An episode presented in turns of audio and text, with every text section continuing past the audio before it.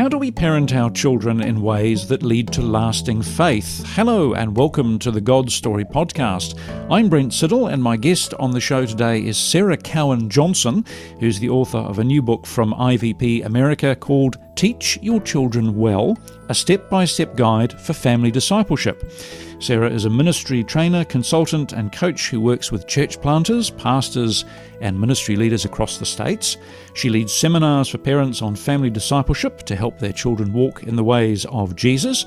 She served with the Evangelical Covenant Church as the executive pastor for Sanctuary Church in Providence, Rhode Island, and previously was a staff trainer and an area director for IVP. And also, most importantly, she's the co host of the People of the Way podcast. And hosts of podcasts get my sympathy. Sarah, welcome. Hi from the States. Hi, thanks so much for having me, Brent. That's great. We'll talk a bit about the podcast at the end, and you can give us, you can tell us where we can get hold of it. How sixty million dollar question, Sarah? How do we parent our children in, in ways that leads to lasting faith rather than doubt and frustration? Yes. Well, really, uh, the thing that I have been um, trying to help parents believe and see and kind of think about is that they actually have the tools that they need um, as followers of Jesus to help their children to follow Jesus. They have those tools themselves. I think a lot of times we'd prefer to delegate um, the discipleship of our kids to what we think of as the experts, the authorities, you know, the the professional ministry folks. And really, um, what I see in Scripture and what I see in statistics is that actually parents have the biggest influence on whether or not a child will follow Jesus. Yes, we're going to come on and talk about how parents can create a Christian family environment in a minute. But uh, uh, you mentioned the um, the uh, the uh, the, the professionals. I mean, I think the temptation is often for parents to dare I say, dump it all on the youth pastor or the Sunday school teacher or the pastor and let them do it. But something like there was a staggering statistic in your book something like 50% of high school students in the States who are actively involved in their churches, and that's actively involved, that's leading and, yeah, are walking away from their faith after graduation. Now, that, that staggered me. Yes. Yeah, that is what I call the bad news. And that is yep. when I was on staff at our church and I have two boys myself, that statistic floored me and just didn't sit right with me. That's a coin toss. And I want more, I want more than that for my own boys. And I want more than that for the kids in my church. And so that was the beginning of my journey into this topic was saying, there's, I'm not satisfied with this. And what can we do about it? Why is it happening, Sarah? Well, I think there's a number of reasons, um, but I do think that um, that what we were just talking about, parents um, often feel ill-equipped in this area, and in many other areas of our life, we um, tend to turn our kids over to professionals when we want something. You know, we want them to learn the piano. We find someone who's good at piano, and we get them lessons. And um, you know, I think there is a, a you know a tendency in us to do that with their faith. And that matches up, to be honest, with um, the church's tendency to um, kind of prioritize uh, the the professional role of pastor in the area of discipleship. And so there has been, even though we would say, you know, yes, the priesthood of all believers, what tends to happen in many churches is that the pastors and church staff are the ones really doing the work of discipleship. And so those two things tend to to kind of match up. Yes. How has the modern post Christian culture, if I can put it like that, affected yeah. our children and disciples? Yeah. yeah. So, one of the, the most, uh, yeah, kind of unique things about the moment that we're raising our children in right now, so kids who are growing up in this moment, is that um, we're raising our kids in a very different culture than any of us grew up in when it comes to uh, the gospel. So, up until about 20 years ago, in relationship to the gospel, really in the world, you could say there really are only two different types of culture. You could call them sort of pre Christian or non Christian cultures, where the gospel really hasn't made much of a widespread impact on culture. And then what you might call Christendom, cultures where at one point the gospel made a significant impact on, on culture. And what we've seen in the past 20 years or so, um, at least in the States and probably longer in some other places, um, is the emergence of a third kind of culture called post Christian culture, which really is a reaction to Christendom. And so, one of the ways you can think about that is it's very similar to what happens when you receive a vaccine. So, your body is exposed to a little bit of a virus, usually a weakened form of that virus. And it's enough that your body learns how to defend itself against that virus. And in a way, that's what's happened with post Christian culture is that culture has been exposed to the gospel, but usually a weakened form of that gospel um, so that it feels like it can defend itself against Christianity. Has the church, in your view, taken some wrong turns in the last few? you laugh. Has the church taken some wrong turns in the last few years in reacting and in the reaction to post-Christian culture? Do you think? Yes. Yeah. So what concerns me more than this shift in culture, honestly, is how the church has responded. So I think of when um, so the way I see the church kind of responding to this culture is very similar to how a frightened animal responds to a threat, and that is fight, flight, or camouflage. So we see some churches fighting this shift and really longing for the days of Christendom and saying we don't want to lose our ground and we're going to fight this out in you know voting booths and we're we're this is sort of the culture war kind of churches and then flight is um, these are churches that really kind of disengage and pull away from the world and um, want to kind of remove themselves from what's happening. Um, and then camouflage, these are the churches that would really just rather blend in. And that becomes a problem when we begin to sort of figure out, well, yeah, what needs to be compromised here for me to fit in. And so none of those responses are adequate to help us figure out what does it mean to confidently follow Jesus in the midst of a world that doesn't and so the implications when we're raising kids to confidently follow Jesus in the midst of a world that doesn't, none of those responses are adequate to help us know how to do that. What do you say to parents whose children or whose child has walked away from God? Yeah. yeah. I mean, first of all, that's, yeah, one of the most painful things. And so, yeah, my first response is that my heart goes out to you. Um, secondly, there are never any guarantees in this journey. And so the thing that we have to remember is that God loved our kids before we did. God knew our kids before we did. God wants relationship with our children more than we do. And um, there is nothing by our own efforts that we can do to manufacture perfect little disciples. We cannot produce disciples in our own effort. And so if you're someone whose child has walked away, it's um, you there's a lot of ways we can look back and sort of wonder what did i do wrong and that's that's the wrong question because um, we could do quote unquote all the things right and our children are still humans with their own wills and um, they may walk away and yet also no one is ever too far um, for mm. the lord mm. and so there is hope even for the child that is wandered like the prodigal son mm. yeah Absolutely, I believe that. That's and I think that brings comfort to yeah. parents as well. Yeah, that's right. Yeah. Okay, how do we activate parents? Parents yeah. need to be activated. What what, yes. what are we going to do? Yeah, well, so that bad news that I shared, you know, the 50% statistic, what as I began to dig into that and look at that, what encouraged me was reading about actually um, there is something that makes a dramatic difference in that statistic. And it's not church programming, better programs. It's not more church staff, it's not youth group participation or Sunday school involvement. It's the influence of parents. So parents are the number one predictor of a child's spirituality throughout their lifetime, not just when they're children, but whether or not they will follow Jesus as adults. And so the, the parental behavior that actually makes the biggest difference in that statistic is incredibly simple. It's parents who talk about and practice their faith at home. And it turns out that about 82% of children whose parents do that go on to follow Jesus as adults. So for me, how we activate parents is to help them think about talking about and practicing their faith in the home. How can we catch the God moments? Because you write about catching, you write about God moments or Kairos yeah. moments. How, how do we catch those God moments with our children that are so special? Yes. So, what I, I believe that God is always initiating with us and with our children. And so we can, you know, plan for discipleship moments, but there are also these discipleship moments that we can't plan for because God is the one who's initiating.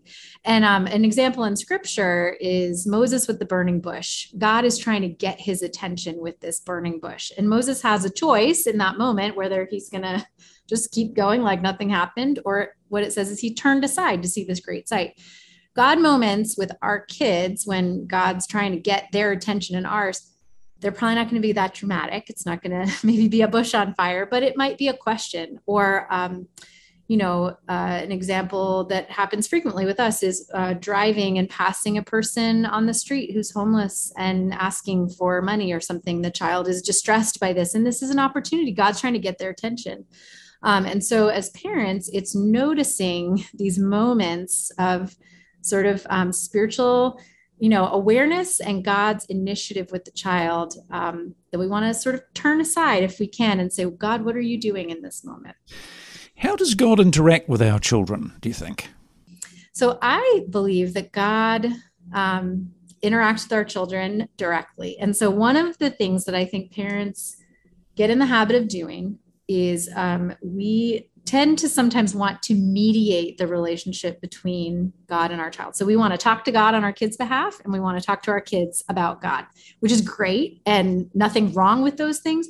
But if those things replace what I would call facilitating the relationship, where we encourage our children and God to interact directly, then we end up sort of standing in the middle of their uh, relationship with God. And so, from a very early age, I would say as soon as your children are verbal, um, as as much as you can, I would encourage. Yes, pray for your children. Yes, pray with them, but encourage them to vocalize their own prayers, uh, to talk directly to God, and uh, teach your children from a young age that they can actually hear from the Lord directly as well. Mm. They can hear God's voice. I think we tend to underestimate the involvement God has with even very small children, um, and and often how very small children can verbalize to you their faith in God. Yeah. Yes, yeah. It's, it's beautiful, really. How do we go about creating? Do we have a special God time slot in the family home where the Bible's read and where we take questions and we discuss the day and we pray to Jesus? Or what? What do you suggest parents do? How can we How can we get this going? Yeah, well, so one one thing that I like to talk about with parents is looking at Deuteronomy six. So Deuteronomy six is when Israel has been wandering in the desert. They're about to go into the promised land, and there's this danger that they may forget God in the promised land. And so the instructions are to impress these commandments on their children, you know, essentially teach your children well.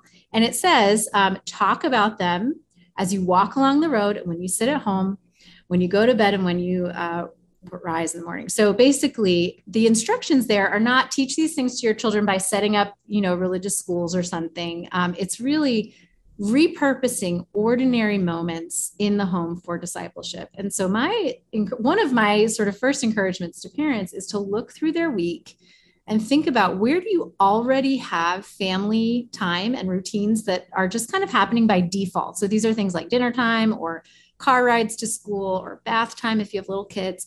And how could you repurpose those moments even three to five minutes at dinner for discipleship with some um, intentional spiritual practices. Mm. A pastor friend of mine always impressed me because uh, when I would go for dinner, he would he would they would have a family Bible reading. They'd, they'd, read a chapter of scripture every night, and he'd just explain it, and the children would ask questions, and there were about half a dozen of them, and it was just it was just a beautiful way of doing it. I thought it was it was just so natural, and it happened so organically, and, and yes. part of the family meal. Yeah, how do we make? How, we're talking about prayer. How do we make prayer real for our mm-hmm. children? That's a great question.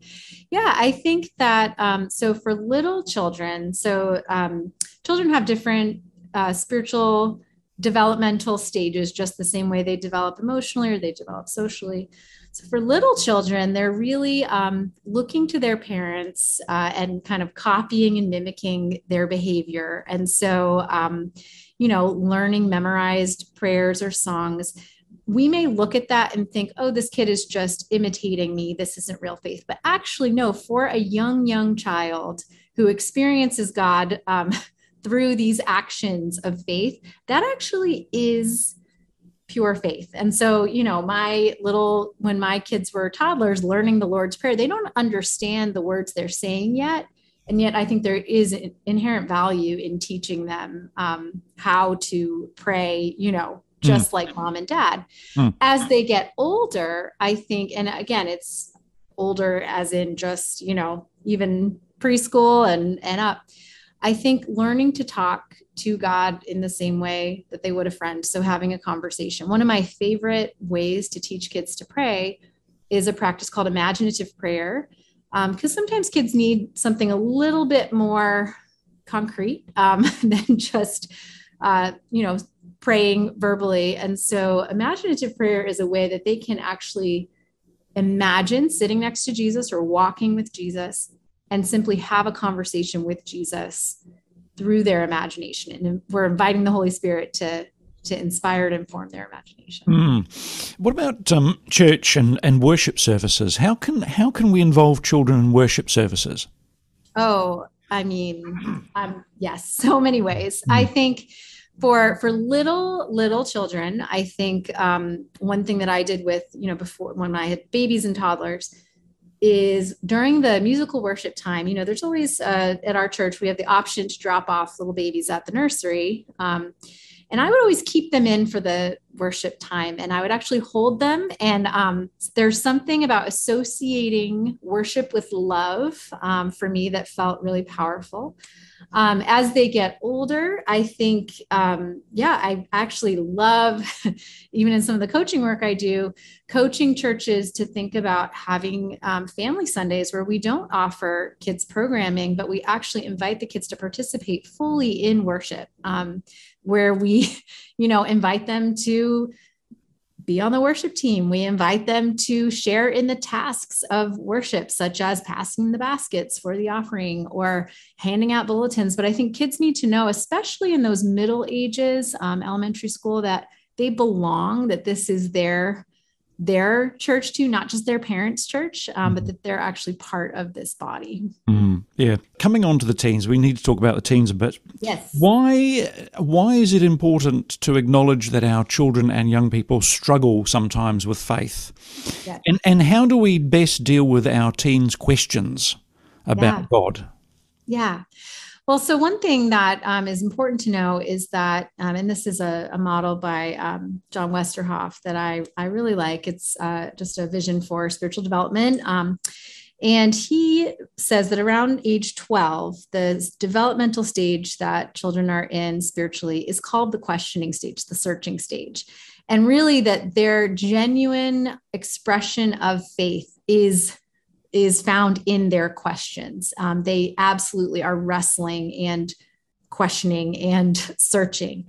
And so that can often be very troubling to churches and to parents because it feels like their questions could be a threat to their faith.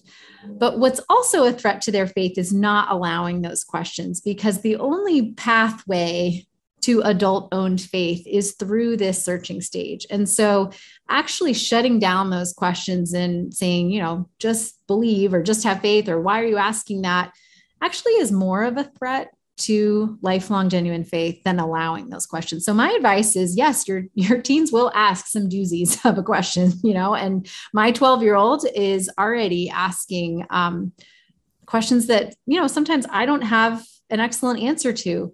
And yet affirming that's an excellent question. It's great that you're asking that. Let's explore this together. What do you think? Um, and even talking to God about their questions, I think this is a way to affirm this is good. This is mm-hmm. part of your development. This is natural. And you need to do this if we hope that you will develop an independently owned mm. faith. Yes, that's right, and that, that, might help some of the for the uh, people leaving, um, young people leaving the church and leaving the faith after their high school years because yeah, because a lot of times I think yeah, oh, we're not we're not dealing with their questions and their doubts, and uh, that's right. Yeah, what are some of the ways you suggest that we can plan our children's spiritual development process in the book? Yeah, so I do encourage parents to think about. Um, you know, so there's the God moments that you can't plan for, right? And then um, I really do encourage parents to think about creating a, a, plan for discipleship for each child or for the family um, that takes into account their spiritual stage, um, that thinks about how do we help our discipleship of our children to be robust. And what I mean by that is um, a lot of times we think about discipleship, we think Bible reading and prayer, which are wonderful spiritual practices. We need to expose our children to those and help them to do that well. But following Jesus involves also mission, um, it involves community, it involves uh, kind of the inward journey of looking at deeply at sort of our own brokenness and asking God to bring healing and wholeness. And so sometimes I think we can do a disservice when we just focus on sort of a couple of spiritual practices that we think are the ones to do. And so part of what I encourage parents to think about is how how can we help our kids to grow in their um yeah their expression of mission and their participation in god's purposes that's discipleship too.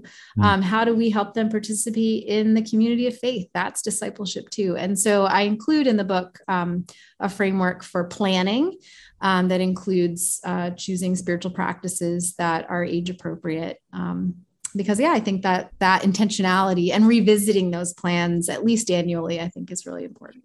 Yes i should add there are heaps of there's heaps of detail in, in this book. We can only just deal with some of the basics. Last question sarah before we go. Um, how do we create a christian family culture?